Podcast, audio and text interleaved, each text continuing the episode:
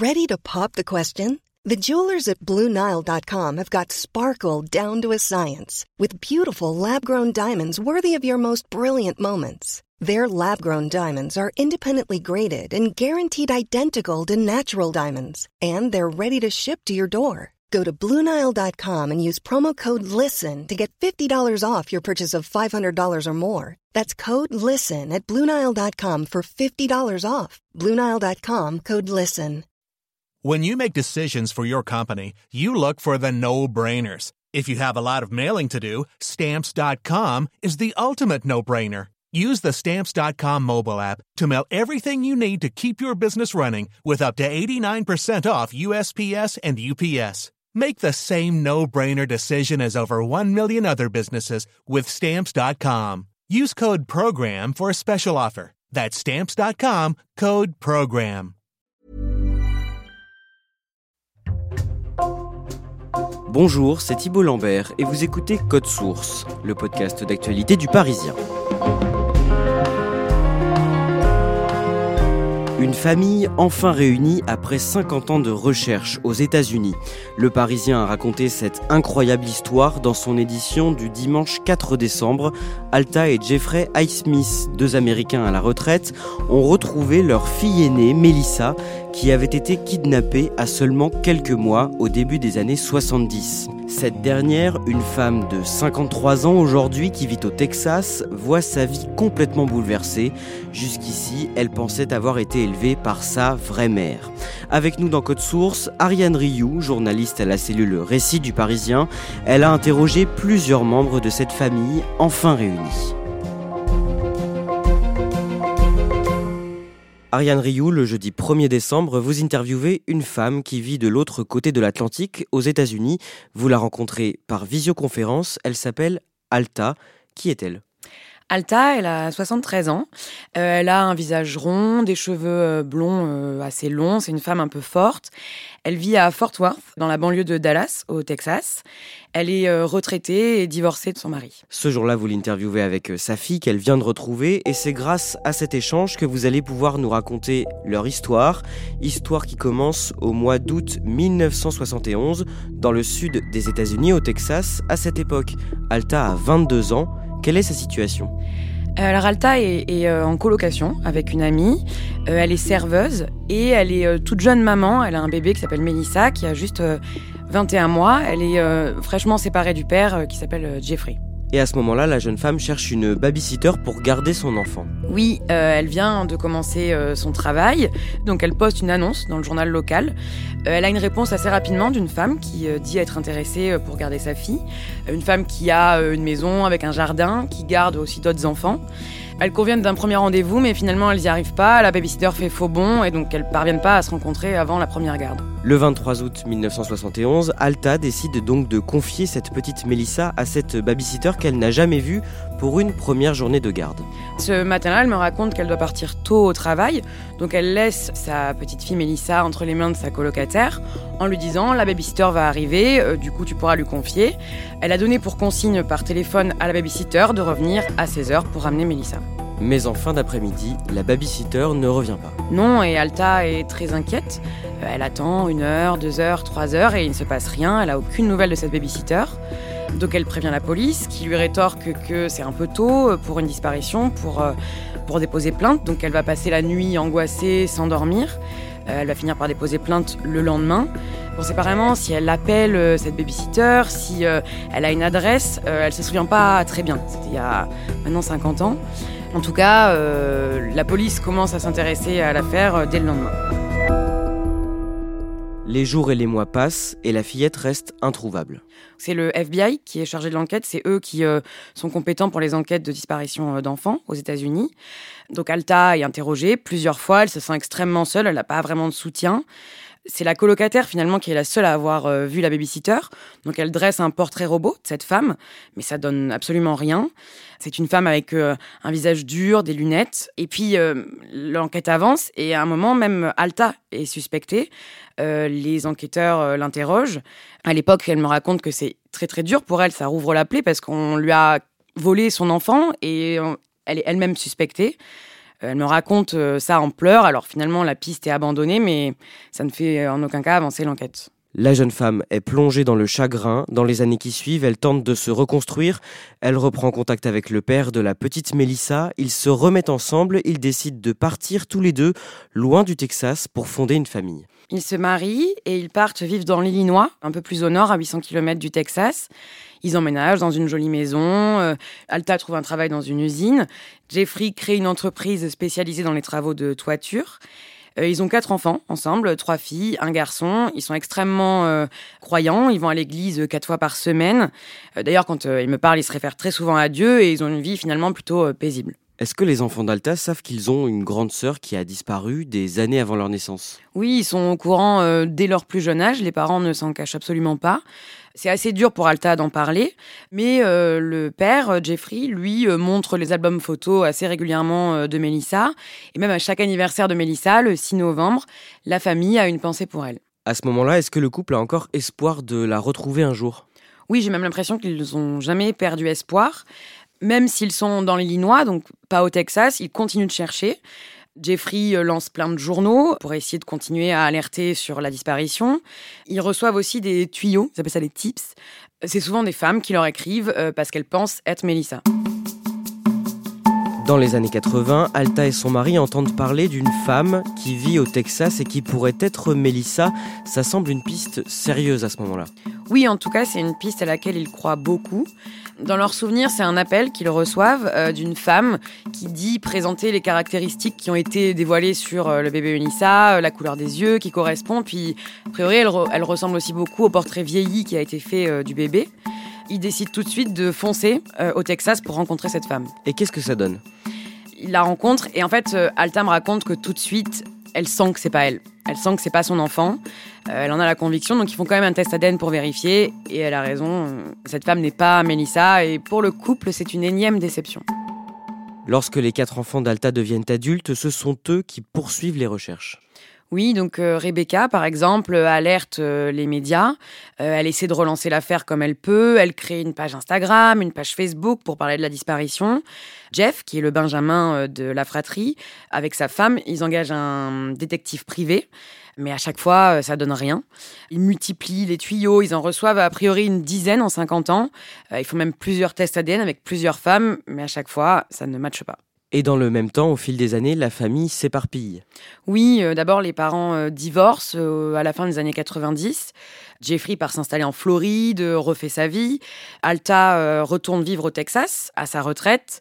Il euh, y a deux de ses enfants qui la suivent, mais euh, les deux derniers, l'une des filles part vivre à Chicago, et une autre euh, qui est mariée à un Espagnol euh, vit à Madrid. Donc finalement, comme la famille est éparpillée, euh, les recherches sont beaucoup moins actives.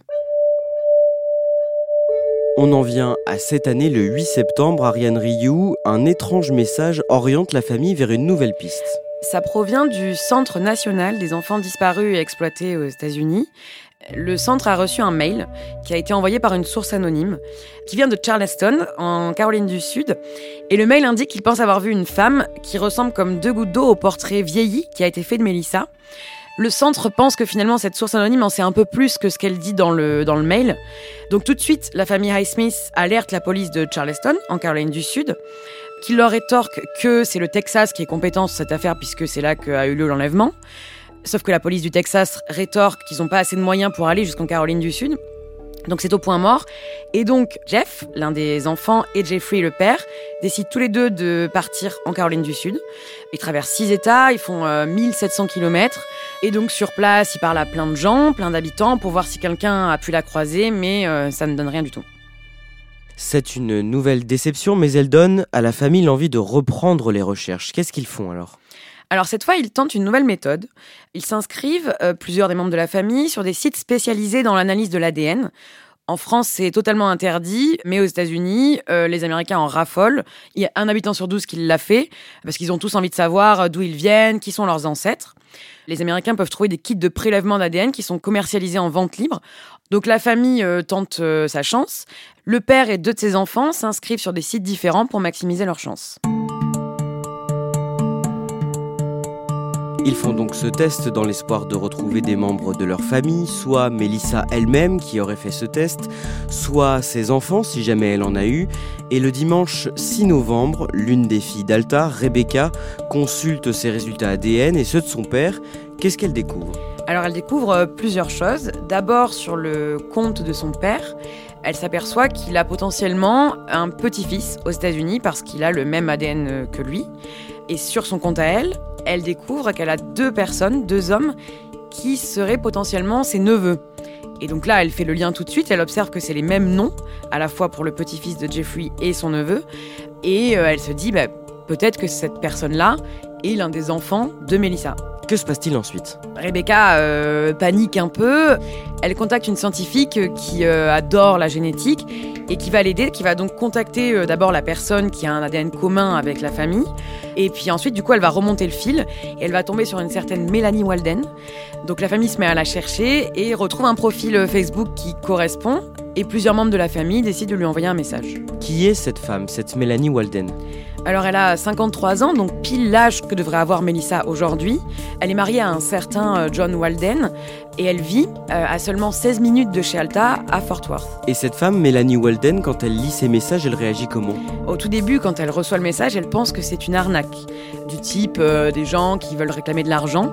Et donc elle leur répond assez gentiment qu'ils se trompent et qu'elle n'est pas euh, Baby Melissa. De son côté, cette femme fait quand même des recherches sur cette petite fille qui a disparu en dix-neuf cent soixante et onze. Oui, après avoir répondu euh, sur Facebook, elle est quand même intriguée. Donc elle se met à chercher des infos sur cette histoire. Elle en parle avec son mari et ils retrouvent ensemble l'avis de disparition de l'époque. L'avis de disparition indique que le bébé Melissa a une tache de naissance dans le dos. Il se trouve que Mélanie en a une aussi.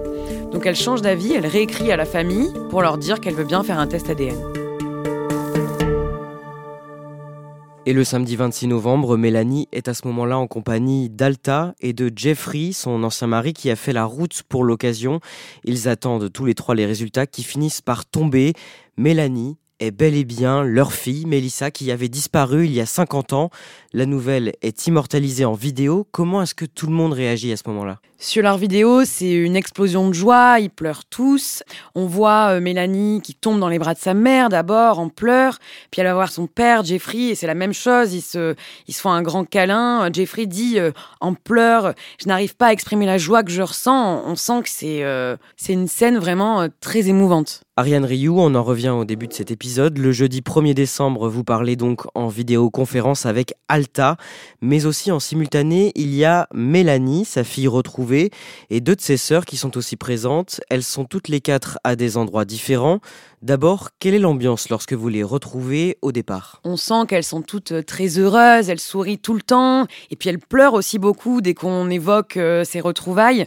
Euh, l'une des sœurs me dit même que ça fait euh, six jours qu'elle pleure en continu. La joie est immense.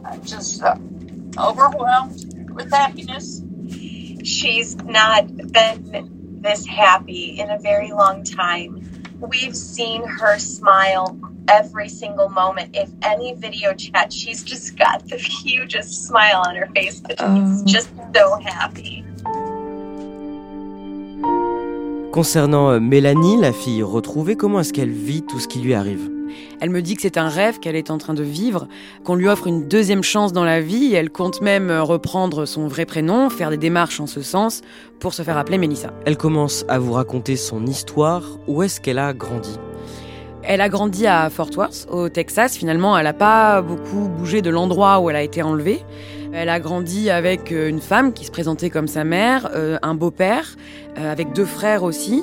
Sa mère lui a jamais parlé de son père biologique et pour justifier le fait qu'elle n'a pas d'acte de naissance, elle lui a dit qu'elle avait accouché chez elle, ce qui, euh, pendant des années, n'a pas interpellé euh, Melissa. Elle vous raconte aussi une vie difficile, elle a traversé beaucoup d'épreuves. Oui, euh, pendant son enfance, elle me dit que sa mère a été euh, extrêmement abusive, qu'elle l'a rabaissée constamment. Elle lui faisait croire qu'elle avait un retard mental. Elle l'avait même placée dans une classe spécialisée à l'école euh, pour ça. Son beau-père, apparemment, elle n'est pas rentrée dans le détail, mais était aussi euh, euh, abusif avec elle. Donc ça l'a poussée à quitter la maison à, quand elle avait quinze ans, mais elle n'avait absolument pas d'argent. Donc euh, elle a rencontré un homme, elle s'est mariée, elle est tombée enceinte très jeune à dix-sept ans, puis une deuxième fois à dix-huit ans et une troisième fois à dix-neuf ans. Donc elle a été obligée même de se prostituer. Elle me raconte que c'est une période dont elle a honte de sa vie.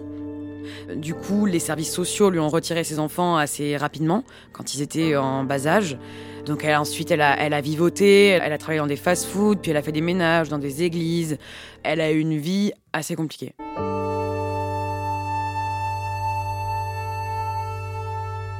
Est-ce qu'elle a demandé des explications à la femme qui l'a élevée et qui prétendait être sa mère ?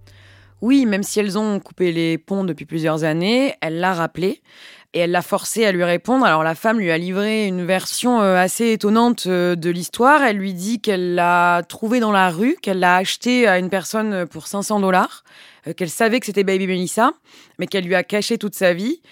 Melissa a l'air persuadée que c'était un mensonge et que c'est cette femme qui l'a enlevée quand elle était bébé, mais c'est difficile à vérifier. Melissa a d'ailleurs porté plainte, mais sans grand espoir que l'enquête soit relancée car les faits sont prescrits.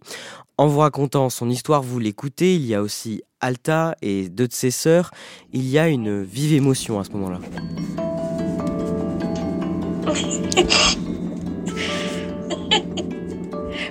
We've been crying for days. C'est extrêmement fort. Moi, je leur pose plein de questions. Et en fait, elles viennent de se retrouver il y a seulement six jours. Donc, elles découvrent plein de choses de la vie de Melissa. À chaque fois qu'elle aborde les obstacles, les difficultés qu'elle a traversées, sa mère est en pleurs, ses sœurs aussi, parce qu'elles sentent qu'elles n'étaient pas là, finalement, pour la protéger. Je me fais euh, toute petite très souvent parce que euh, Alta s'adresse directement à sa fille. Elle lui dit maintenant, on va te créer de très beaux souvenirs. Moi, je, je regarde ça, j'ai la chair de poule, j'ai presque envie de pleurer parfois avec elle, tellement c'est fort. Euh, j'avais jamais assisté à quelque chose comme ça. Euh, je suis en train de voir sous mes yeux une famille qui se reconstruit. Ariane Riou, les grandes retrouvailles de cette famille, au grand complet, physiquement, ont lieu en ce moment pour les fêtes. Oui, la famille célèbre les fêtes ensemble parce qu'en plus, il y a deux des sœurs qui vivent loin, qui n'ont pas encore pu rencontrer Melissa physiquement. Donc, ils vont faire un grand repas tous ensemble avec les enfants, les petits-enfants. Et surtout, le vingt-neuf décembre, euh, ils font venir un photographe chez eux pour le tout premier portrait de la famille au grand complet. Merci à Ariane Riou. Cet épisode de Code Source a été produit par Clara Garnier-Amouroux et Emma Jacob. Réalisation, Christian Mathias. Code Source, c'est le podcast d'actualité du Parisien. N'oubliez pas de vous abonner pour ne rater aucun épisode. Vous pouvez nous écrire à cette adresse, codesource arobase leparisien point fr.